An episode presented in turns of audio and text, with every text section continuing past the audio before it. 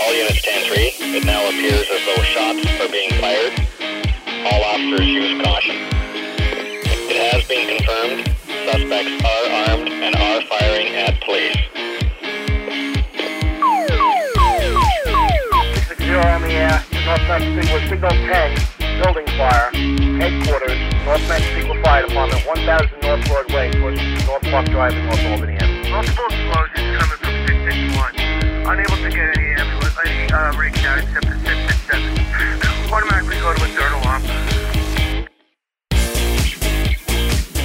Hey, welcome to Scanner School. My name is Phil Lichtenberger, and this podcast is here to teach you everything you need to know about the scanner radio hobby. And today we're doing just that. We are answering your scanner radio questions that have been submitted to us via either SpeakPipe or also our local United States number, which again is 516 308 2885. Now, we do these podcast episodes, these special episodes that we do on the first Tuesday of every month. So, again, if you have a question that you would like me to answer, I've got several ways for you to submit your questions. You can, again, dial 516 308 2885. That goes right to voicemail, and you can leave me a, a message, and I will play it back and answer it on a future podcast. Or you can go to scannerschool.com slash ask. From there, you can click on the SpeakPipe link. Again, leave me a voicemail using SpeakPipe, or you could just type me your message. Now, we always give priority to the messages that come in with your own voice, so those go those get pushed to the top of the list. And we also put you in the running for a free tutoring session. Now, a tutoring session is where you and I sit down at the computer. We can do it face to face, screen to screen, basically over Zoom. And then I can help you because I can see what's going on on your computer screen. So I can help you with programming your radio or, or, or navigating through radio reference or helping with software and getting you up and running with your scanner. So it's, it's basically, I'm sitting next to you and helping you out. So again, if you want to win a free tutoring session, ask me your question via SpeakPipe or our local number or you can book me for a tutoring session if that's easier for you. And I've done plenty of those. And you can go to scannerschool.com slash tutoring. Now, again, tonight, if you're catching this live, we'll, we will be on YouTube, Facebook, Twitter, and Instagram to answer your questions. That'll be 8 p.m. Eastern U.S. time. And if you've missed it, you can always catch a replay over on our YouTube channel. So, what's been going on here in the shack the past week? Well, I'm so glad you asked. No, I'm kidding. It's it's one of these things I like to um, at least give a little bit of feedback as to what I'm doing here because again, some weeks I am very busy with just work and the hobby takes a back seat, but some weeks I get a little fire under my tail and I seem to accomplish a lot. Now, a lot of this I accomplished on a Friday night after a really busy week of work. So while it sounds like a lot of stuff has happened, really it's all compressed down to really a Friday night and an entire Saturday. So, what do we do this week? Well, we were playing around with our MMDVM hotspot, which again is a amateur radio hotspot that we can use to connect to digital systems such as DMR, NXDN, P25, Yaesu Fusion, and even D-Star. And a lot of people say, "Hey, this is cheating because you're not really using the radio world." Well, in reality is you are. Now, I'm gonna I'm gonna kind of one of these deals, right? I get it. I was very anti Echolink because, in my mind, Echolink was nothing more than voice over IP. Basically, I was sitting in front of my computer and I was just using my computer's microphone speakers to talk to somebody else on Echolink. It wasn't really true amateur radio in the sense that I understood it. But when it comes to using your MMDVM, well, are you are you cheating? Are you still not using amateur radio? No, I'm still talking into a two-way radio. That two-way radio though is being received by a hotspot that's on my wireless network. Now that wireless network or that that hotspot rather then gateways that information out towards the internet through a talk group where other amateurs are listening and also who I'm communicating with and then their hotspots will then retransmit that data and they will receive it with their radio. So effectively, they have their own private simplex repeater operating in their house or mobile because a lot of people take these hotspots and they take them mobile with them and they use their cellular cellular devices. But there's also plenty of amateur radio repeaters that are out there that are also tied into these talk groups.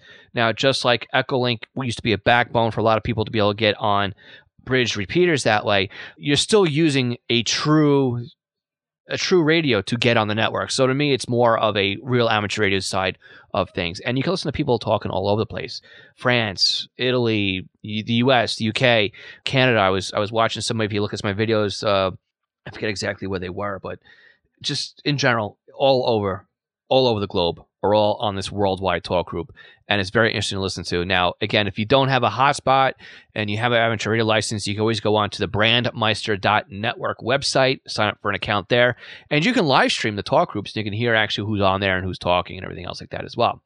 So my big thing this weekend was to set up my hotspot, my MMDVM hops, MMDVM hotspot, to park on both the Brandmeister and the TGIF network. So before or prior, I was reconfiguring it every time I wanted to switch networks, which is a real pain in the neck.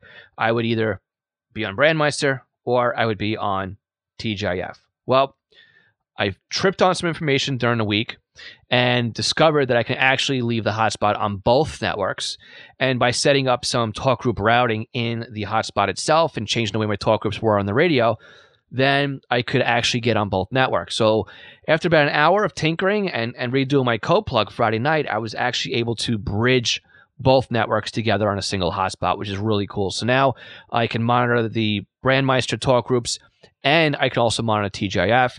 So if you're on TGIF, I have been parking myself over on Talk Group 1033, which is the scanner and software radio junkies talk group, and I guess that's run by Kenneth Fowler, who's been on the podcast before. And Kenneth was actually on the podcast talking about all of this specific stuff on session 91. So if you want a refresher and a good 30 minute or so episode on just how all this works, I'm know I'm compressing it down to about five minutes. That's where you can grab more information about that one. But as with anything happens around in my house, one thing kind of uncovers another thing, right? So I quickly discovered that, well, things didn't sound right. Even after I tuned up my MMDVM, things sound very robotic on the on the radios. So I then went ahead and I tweaked the settings in the MMDVM, and my quality went up. But then I also noticed too that when I was using my my TYT MD380, it sounded great on the desk. It worked fine. Everything I heard was coming through my TRX1. Perfect. Then I was trying to talk to Ken the other day on the uh, 1033 talk group, and I was missing most of his conversations, and I really couldn't figure out why. So then I broke out my Alinco this morning and I programmed up my Alinco uh, MD5, which was my first DMR radio that I purchased. And uh, I discovered that the audio was really low on that radio and I could barely hear it. But my MD380 was working fine again. So I go ahead and pick up the radio and I start giving it a squeeze and I hear, which was a dirty contact in the speaker. So is the speaker making bad contact with the board? Uh, is there something else going on? I don't know, but I'll be taking that radio apart now for the second time to see if I can uh, poke around inside and see if there's anything that's loose in there. Maybe it's a good excuse to buy a Anytone radio at this point and forego the um, repairing the 380 I did pick up the 380 and an uh, Ailunce, uh, Ailunce, uh. I don't know what they what it is, but it's an HD one. Uh, Radioddity makes the same kind of radio. I, I, picked those two radios up with a whole pile of other radios that came in a box, flat rate fee kind of deal. It was a mix and match of all TYT's Baofengs, and then these two radios were also sitting in there. And um, I may have to program the HD one, but I don't know with anything else. Like I said, you know, one project always seems to uncover another project. And I also tried to spend some time tying into the DMR Plus network. Failed miserably up to two hours. I don't know if I even need to monitor that one, but if anybody has any hints or trips, hits or tricks on how to use your MMDVM hotspot with a DMR Plus system, let me know. I can't seem to, to link any groups. I can definitely get a status report by adding an eight in front of all the talk groups, so I know that I can get it to tell me it's unlinked. I know when the, when the unit reboots that it's telling me it's unlinked, but I can't seem to establish a connection with any reflector. So I don't know, but that's that's where I've been uh, just on a Friday night with with just all that basically. Now. Yesterday, Saturday, we released Module 10 of the Advanced SDR course. So if you have access to our advanced software defined radio course, you now have access to Module 10, which is full of 27 lessons, all going through SDR console. We have module 11 back from the editor. That one has been sent up to our, our education platform or our teachable platform. I have to go through that this week, hopefully, and just make sure everything makes sense. Module 12 has been recorded, and I'm doing a rough edit on that before it goes to the editor. And module 13 has also been recorded. And again, that one has to go through a rough edit before it goes to the editor holy cow, we are making some progress finally on that course. Now, if you want to check out our advanced SDR course or even our free SDR course, you can go to courses.scannerschool.com. So I'd say it's been a busy week in the shack, but it's really just been a busy two days here. Finally, two what's been going this week, we've been going crazy on uh, video shorts.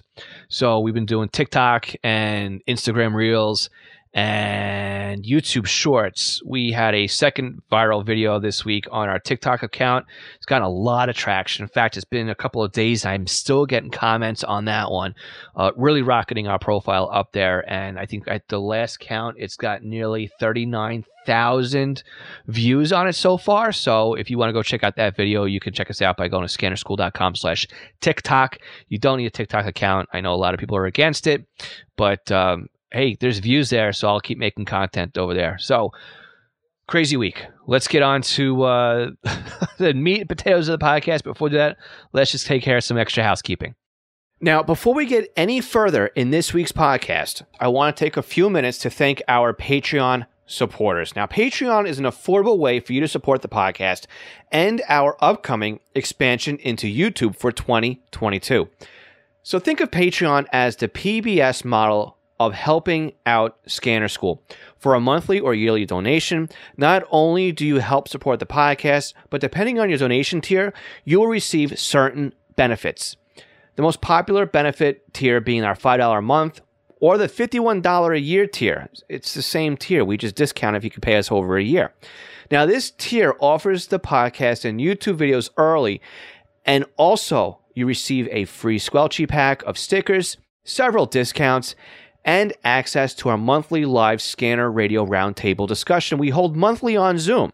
Oh, and by the way, most of the Patreon levels also get a special version of the podcast that does not include the middle advertising break in each episode.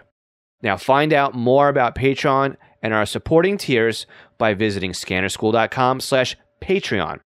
I'd also like to take a moment here and thank all of our Patreon supporters. Alan Gonzalez, Arthur Heron, Bill K, Brandon Sammons, Brian King, Buzz Gold, Chris Paris, Craig Harper, Dan, Dave Pasco, David C, Denny Crowdy, Ed Walsh, Edward Bramlett, Glenn Wright, Greg Johnson, Guy Lee, Jack Haycock, Jacques Berry, James Broxton, James Felling, James Peruta, Jay Reed, Jeff Block, Jeff Chapman, Jeff McLeod, Jenny Taylor, Jim B, Jim Heinrich, Joe Curtis, Joe Kordoff, John Keel, John Sweeney, John Goldenberg, Joshua Robb, Ken Newberry, Kenneth Fowler, Kevin Zwicky, Lenny Bauer, Les Stevenson, Lloyd R, Mark Beebe, Mason Kramer, Michael Gorman, Michael Kroger, Mike Lopez, Nicholas Stenger, Paul Teal, Paul Seish, Randy Cummings, Randy Lee Wright, Raymond Hill, Ronnie Box, Sal Marandola, Scott Lefgren, Tim Mazza, Ted Glendy, and William Arcand. All right, let's jump into our very first question. This one comes in from Ed. Ed, go ahead and take it away. I am looking for GM, uh, GRMS clubs in the Hartford area. I have a 805G handheld now, but I cannot find anybody that will acknowledge me. And I do have a license. Can you please help me? And I checked uh, my GMRS. I belong to that, and I belong to the other one too. Thank you. All right, Ed. Really sorry to hear that you're not making uh, any contacts or even getting any help with GMRS. To be honest with you, I'm not really too active on GMRS, even though I have a license for it and I am a member of our local GMRS club, which is Bridgecom. Uh, it used to be called SHTFLI, which was when you know it hits the fan Long Island uh, disaster recovery team, basically that uh, came to be right after Hurricane Sandy, and they wanted to make sure that people had the ability to not only communicate but also to help each other out if a disaster ever hit Long Island. Now, again, we do have ARES and RACES and stuff like that in the amateur radio world, but these guys stepped in to build their own their own linked repeater system and whatnot. Really good group of guys. But here's some troubleshooting steps because I'm I'm not really sure that you're being ignored. To be honest with you, that really doesn't seem like it would be something that anybody at a GMRS network would typically go out of their way to ignore you. Not to say that there's not some people out there that would do that. It could just be that some people do hear you and they just don't want to respond back to you because they're only there to talk to their buddies. And sometimes when you say I'm in, I'm listening, or I need a health check or radio check or something like that, they just don't they just don't step up because really they just don't want to talk to anybody. But there's some things you can do on your end to ensure that you're actually getting out and getting somewhere. Because maybe it's just not that they're ignoring you, but you're just not hitting the repeater. And just because you can get the repeater to acknowledge back that you get the courtesy tone doesn't necessarily mean that there's anything that can be heard or deciphered on that signal. So, what do I mean? Well, have you checked the forward power on your radio? In other words, did you plug in a VSWR meter or a watt meter between your antenna and your radio to see if you have any power going forward? It's possible you're putting out too too low power, or maybe you're putting out just enough. That's and that's fine. Then we know that okay, the radio is radiating, right? It's putting out power. Well, what about if you do a reverse or reflected power? How much power is going from the antenna back to your radio? You shouldn't get any power or very minimal power coming back to your radio. If you're getting full reflective value back, if say you're pushing out 10 watts and 10 watts is coming back to you, then you know what? Your antenna is no good or your coax line is no good. You have to start figuring out what is what is causing that to reflect. Now, when you have a VSWR meter, it makes it very simple and very easy because you can go right into the VSWR settings and it'll tell you: is it are you one to one, one point five to one, two to one, right? You want to make sure you are as close to one to one as possible. That's optimal, ideal conditions.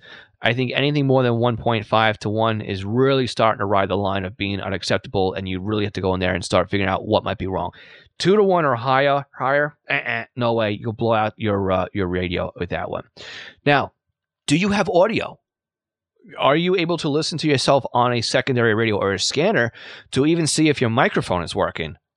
Because if you're keying up the repeater and you're and you're in there full quiet, but you have no audio, then again, nobody's going to acknowledge you because you're not really putting any audio out on the repeater. So use a scanner to find out or a secondary radio to find out if you are being heard. Now remember, if you're too close to your transmitter and you're putting out too many watts, right, you might actually cause your scanner to uh, desensitize or to go mute. So you may want to listen to, if you can't hear the repeater itself when you're doing that, at least check the output or the input of the repeater rather to see if you are putting audio out over the air. Again, it's better to do that on a simplex channel with low power through a dummy load. That's the way I would I would recommend doing it. But again, not everybody has access to all these things, and I'm assuming maybe you don't. Okay, what else do we want to look at? Well, let's look at again. You said you're a member of mygmrs.com. Great website, by the way. I'm subscribed to their weekly newsletter and weekly updates to anything that happens in the uh, the area as far as repeaters go. And again, look at the list. Are the repeaters in your neighborhood are they open or are they shut? In other words, are they closed networks? Again, if a stranger shows up on a closed system, they may not acknowledge you because they want you to go away because you're not part of a paying membership.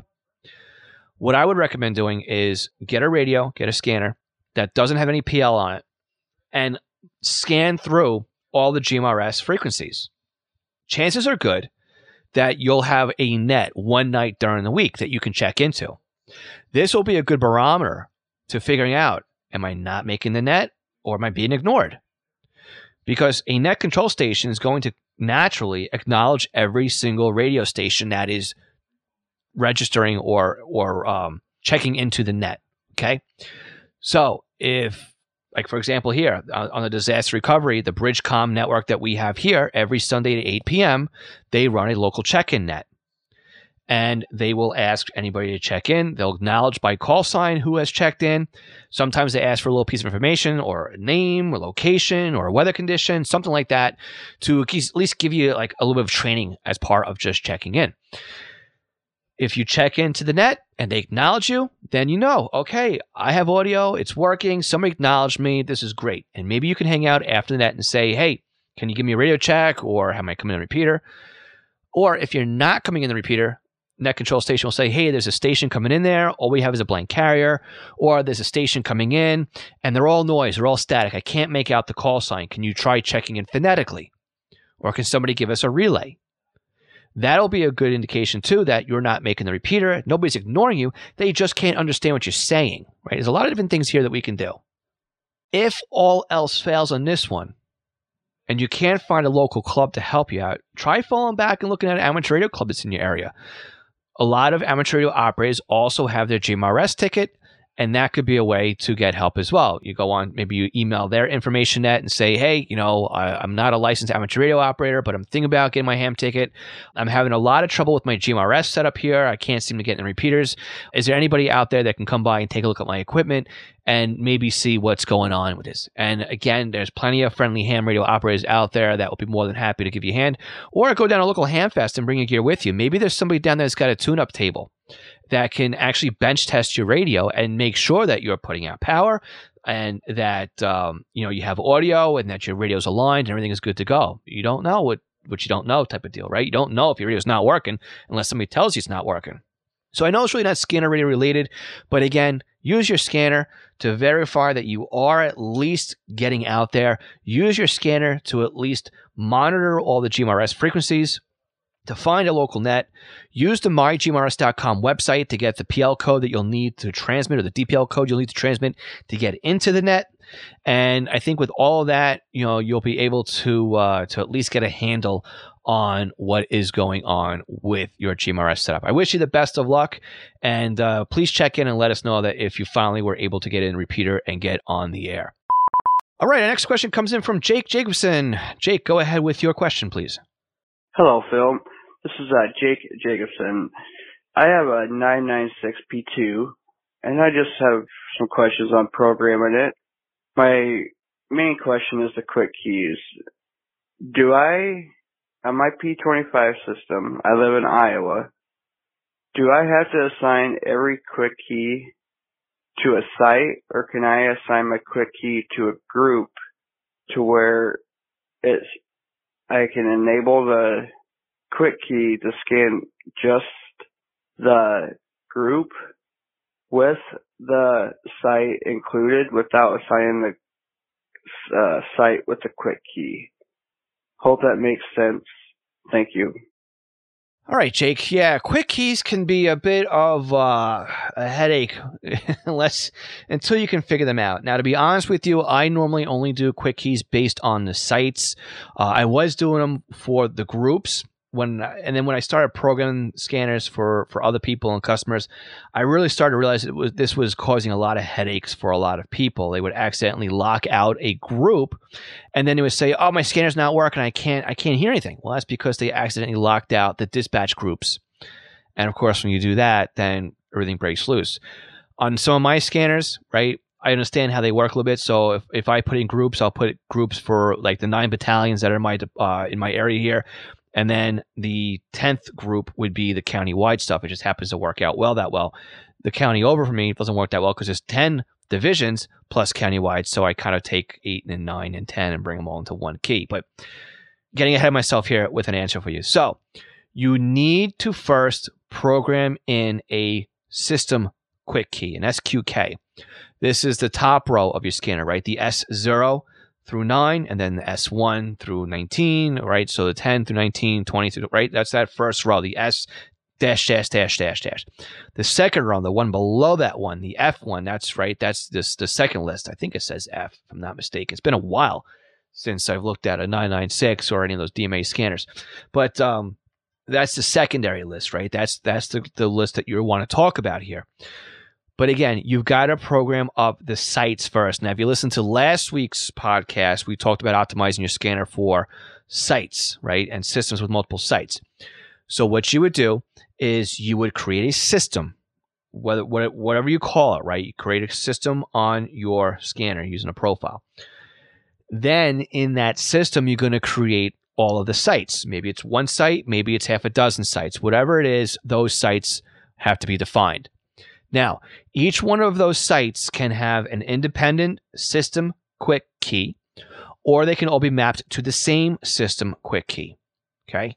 So, for example, if I want to lock out all of that one, one system, map them all the same key, when you toggle that system key, boom, that trunk system disappears from your scan list. But if you've got maybe a north and a south and you want to be able to toggle north and south off, then when you create your system, then you create your sites, you would assign the north site to a key and then the south site to a key. Okay. You've got to toggle the system off or on first. It's the hierarchy. It's the parent of the, you know, the, the, the way it's programmed, the children become the talk groups. So now what you can do is you can create all the groups, and inside the groups, you can put the talk groups. So maybe the groups you want to build are countywide. And we say, well, we'll use my example here, right? So I've got nine departments, nine battalions in my local county here. So what I do is I've got a group set up for one through nine is battalion one through nine. Zero is my countywide stuff. Okay. Well, that's conventional. We'll make believe it's trunking before anybody starts fact checking me here. And what you would do is you would, like I said, you'd set up all 10 keys or all 10 groups with a key. And again, you can set up up to, I think, 20, 20 groups, I think. And again, they can all be, I think they could all be mapped to multiple keys. I'm not mistaken. Regardless, what you have to do though is you've got to make sure that you've got the site key unlocked or enabled. That gives you access to the group keys. If the site is locked out or disabled, you cannot toggle it with a group key. You've got to have the parent, then the child. Now, if you've got two keys for the same system, right? So you've got the north and the south, like we talked about before, which might be key one and key two for the system. Again, you can then have that group is still a child of the system, right? It goes system, site, group. So if you lock out the north, but you still have the south enabled on a separate system key, those talk groups or those groups would still be unlocked and still be able to be locked and unlocked because you still have a site enabled in the scan list. I know it's a bit confusing, but this is how groups work. Uh, system keys work rather. They are confusing by nature, okay? I think that's a lot of the the problems that people had, and that's why I really don't do groups all that often. I like to just play around with the system keys because to me they align more with scan lists or scan banks. The groups can be thought of sub banks in that scan list. So you've got bank, sub bank, system key, group key. That's the best way to program and think about how these scanners work and operate. I know it's a quick answer. I know it's technical a little bit, but I think based on the way you've asked your question, I think you'll understand the answer and everybody else out there too. We'll we'll work on some ways of explaining this a little bit better. This has definitely been a stumbling block for a lot of people, and um, we'll figure out a good way to get this into an explanation in video format for all you. All right, on the other side of this break, we're going to continue with another question that came in. It's been a lengthy question, lengthy answer, but we're going to make sure we tackle that one. And for anybody who is a Patreon supporter, don't forget at the $3 level, you do not get this break coming up.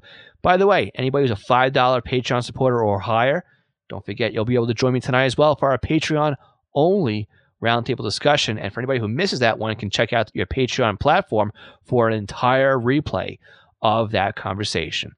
All right, we'll be right back after this break. Hey, did you realize it takes us almost $100 a week just to have this podcast episode professionally edited and sent over to you? This doesn't even include website and podcast hosting, administrative help, and other monthly subscriptions that are required to put the podcast out there. Now, you can help us offset these costs when you shop online. So, if you're looking for a scanner radio or some software, looking to bid on items over on eBay, or if you're looking to purchase anything, and I mean anything, on Amazon, you can help support Scanner School in the process. And this doesn't come at any extra cost to you. So please check out scannerschool.com slash support for the multiple different ways that we have out there that you can help support us when you shop online. Again, scannerschool.com slash support. Are you looking to learn more about the scanner radio hobby? We currently have courses on how to get started and up and running with software defined radios and how to turn your SDR into a fully functioning scanner radio. With free software, you can see more and do more with trunking than ever before. And with new courses scheduled for the upcoming months, our offerings will be expanding into both Uniden and Whistler hardware and software. Check out our courses at courses.scannerschool.com or by looking for the link in this podcast description. National Communications Magazine is your personal library of scanner, CB, GMRS, FRS, MURS, and two way radio articles written by the best minds in the business over the past three decades. Your NatCom personal online access account allows you to download the newest issues of America's hobby radio magazine as well as back issues too. Visit natcommag.com to download your free sample issue and sign up today. Did you know that a pager can make a great addition to your scanner radio collection? And even if I didn't own East Coast pagers, I still have one or maybe a couple of pagers as a part of my scanner radio setup. This is because a pager can be used to just monitor your local fire department or your regional departments. And if you set it up correctly to alert you when the tones are sent over the air, then the pager will remain silent until you need to know what is going on. This frees up your scanner to monitor everything else that's going on besides your local stuff or can prevent you from missing the local stuff because your scanner is busy doing other things. Now, pagers aren't just limited to fire dispatches anymore. Unication has great solutions to monitor both analog and P25 paging systems, where many public safety and police departments are switching over to. Swissphone and Apollo make great analog solutions as well, and all three still sell POCSAG and Flex pagers, still in use by many departments for text alerting. East Coast Pagers is an Apollo, Swissphone, and Unication dealer serving the North American market, and of course is one of my online companies. So if you're looking for a personal use pager or one for your department, contact us for a free quote and let us know you're a Scanner School listener for something a little extra with your order. For our full inventory or to request a quote or just to contact us, please visit eastcoastpagers.com. Hey, Phil, this is Scott Wheeler. I want to thank you for promptly responding to my last email. And here's what I would like for you to do for me, if you would please.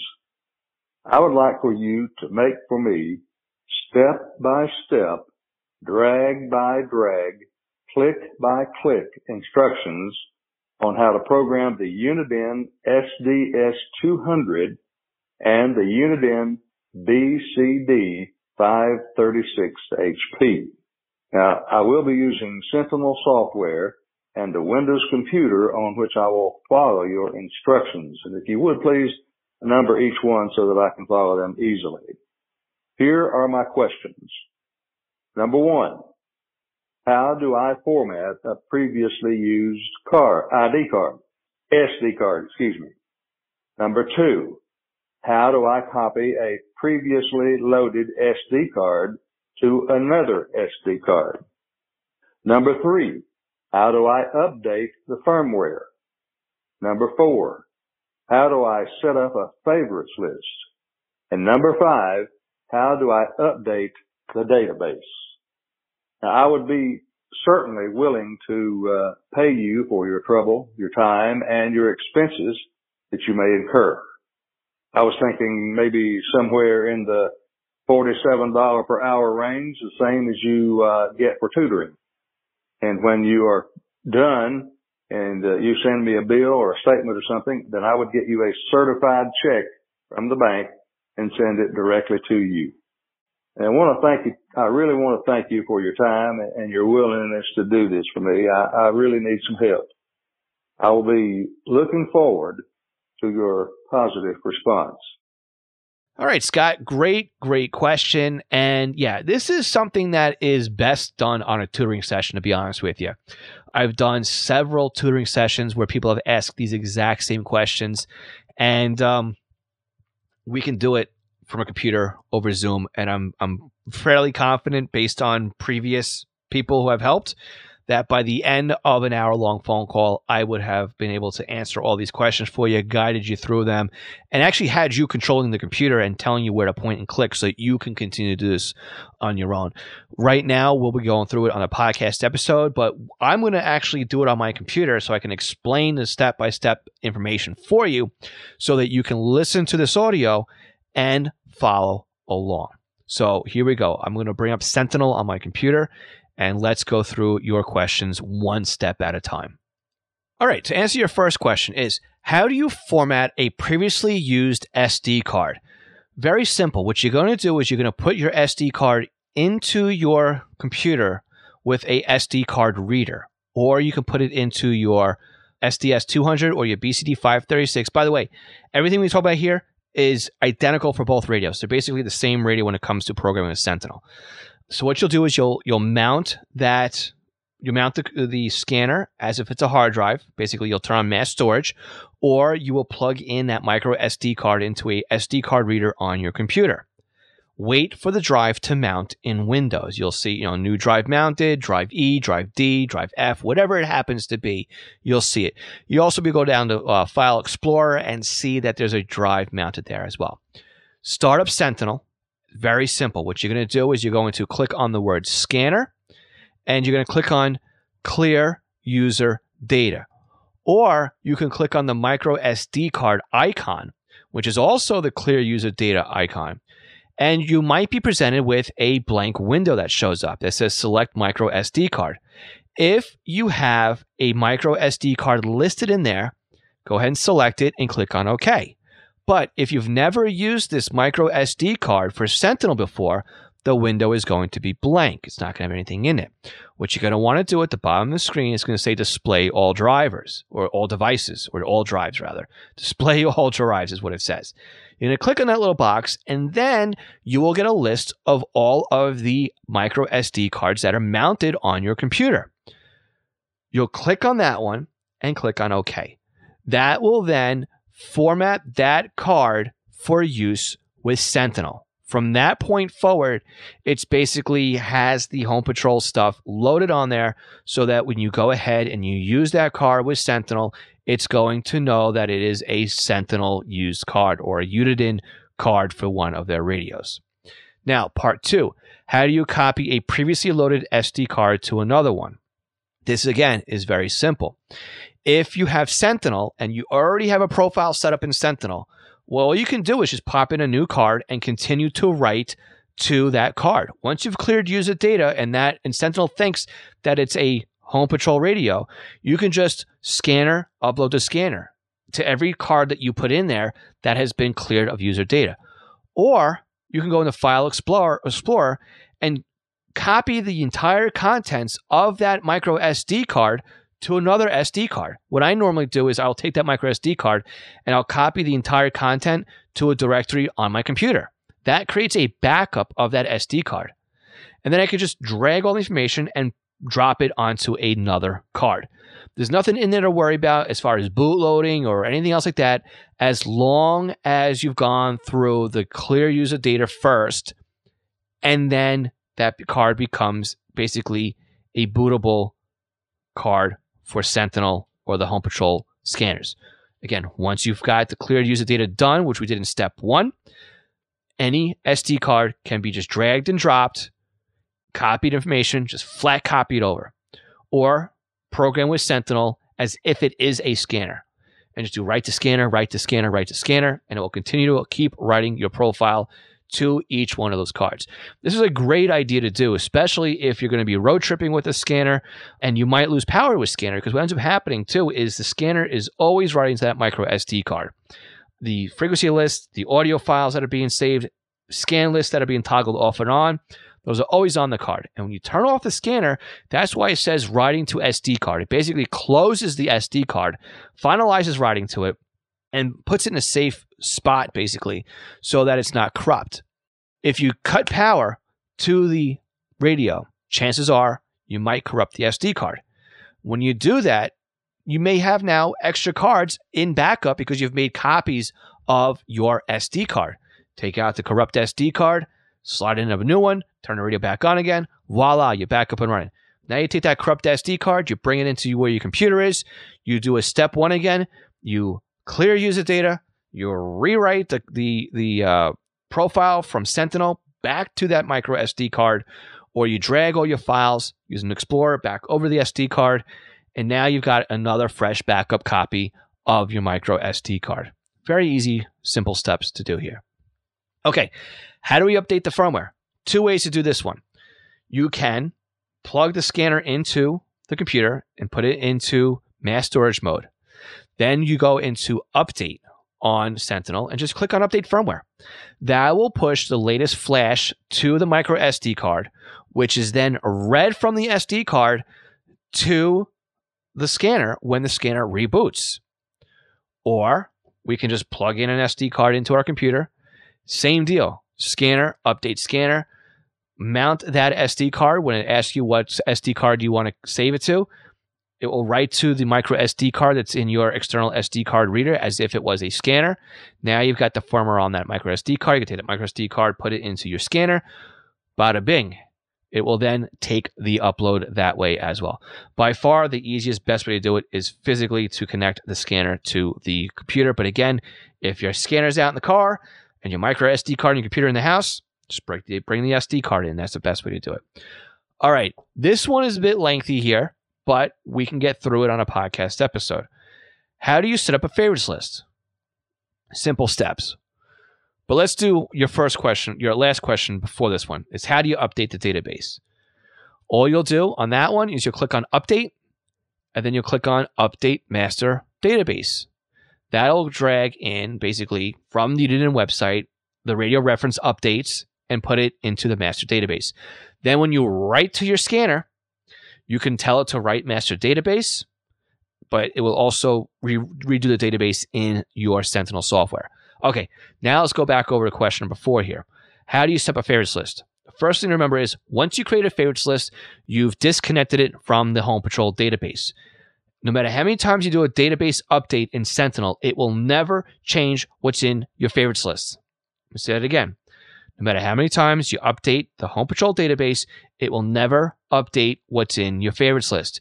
Your favorites list has now been separated from the database. If you want to update what's in your favorites list, you will have to go into the database and perform an update or write to that favorites list again. So again, how do we write or set up a favorites list? Well, the first thing we're going to want to do is we're going to click on the database on the tree on the left-hand side of Sentinel. You'll want to click a plus next to your country, whether it be USA or Canada, because that's all it's supported. Scroll down to your state.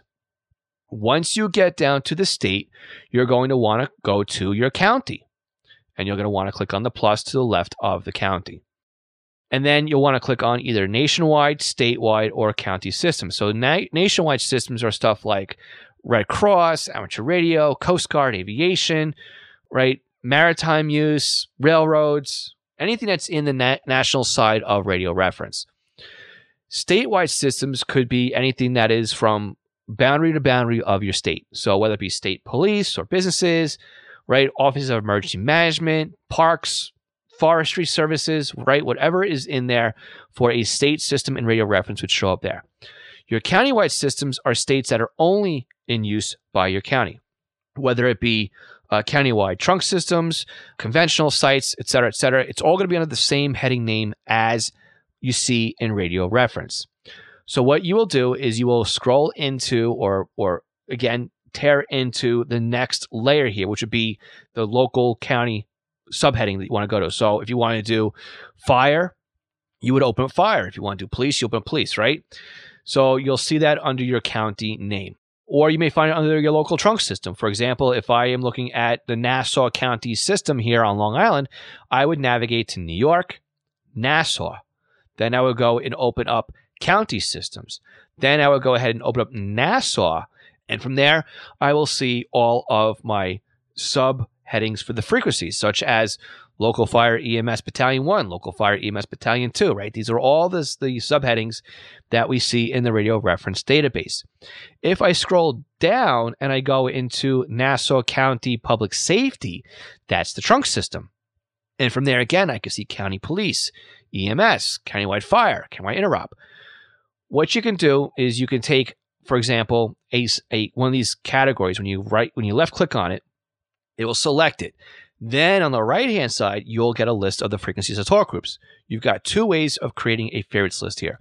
On the left hand side, you can just right click, you can append a favorites list, and then you can either select the favorites list that's already defined, or you can click on new favorites list, name your favorites list, and then that will save it as a new favorites list.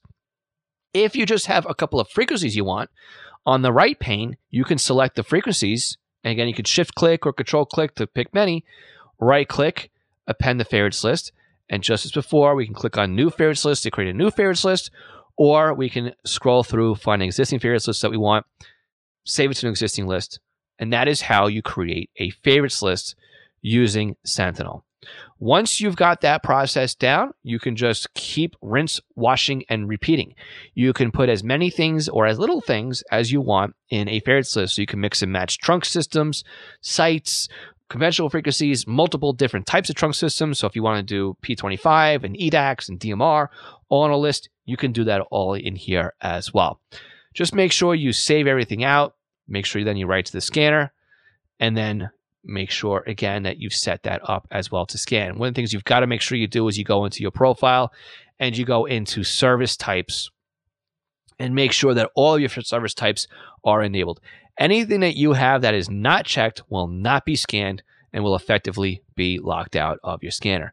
So, again, definitely a question that is better suited for a tutoring session. Again, you can book me or anybody can book me by going to scannerschool.com slash tutoring. But that is the step-by-step guide. If you follow along with the audio, you should be able to follow along with the steps I provided and at least get you up and running with a couple of favorites lists, or if not the favorites list, at least get the other four out of five completed that you were looking for. All right.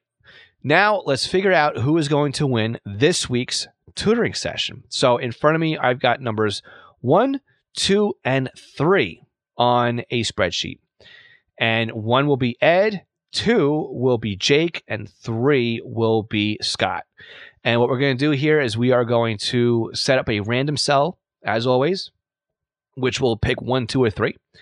And I'm going to hit the refresh key five times. This way it gives it a chance to cycle through. And it's not just I loaded the website up, the web page up, and it just picked the number for me. So we're going to do a refresh here. Here we go. One, two, three, four, five. All right, here we go. Ed, you are our winner for the month. Ed, please email me, phil at scannerschool.com, and we will send you a code that you can use to book a tutoring session for free. I really want to thank you again for submitting your question. Also, again, Jake and Scott, thank you both again for also asking your questions this month. And now this is my request to everybody else out there. I am out of voicemail questions. Those were the last three that were in the hopper.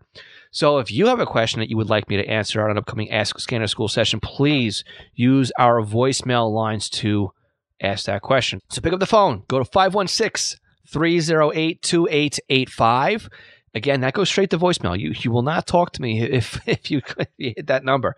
It will go right to voicemail. I'll take that file and add it into the next week's podcast. Or you can go to scannerschool.com slash ask. Click on the SpeakPipe link and then use your tablet or your computer to leave me a voicemail.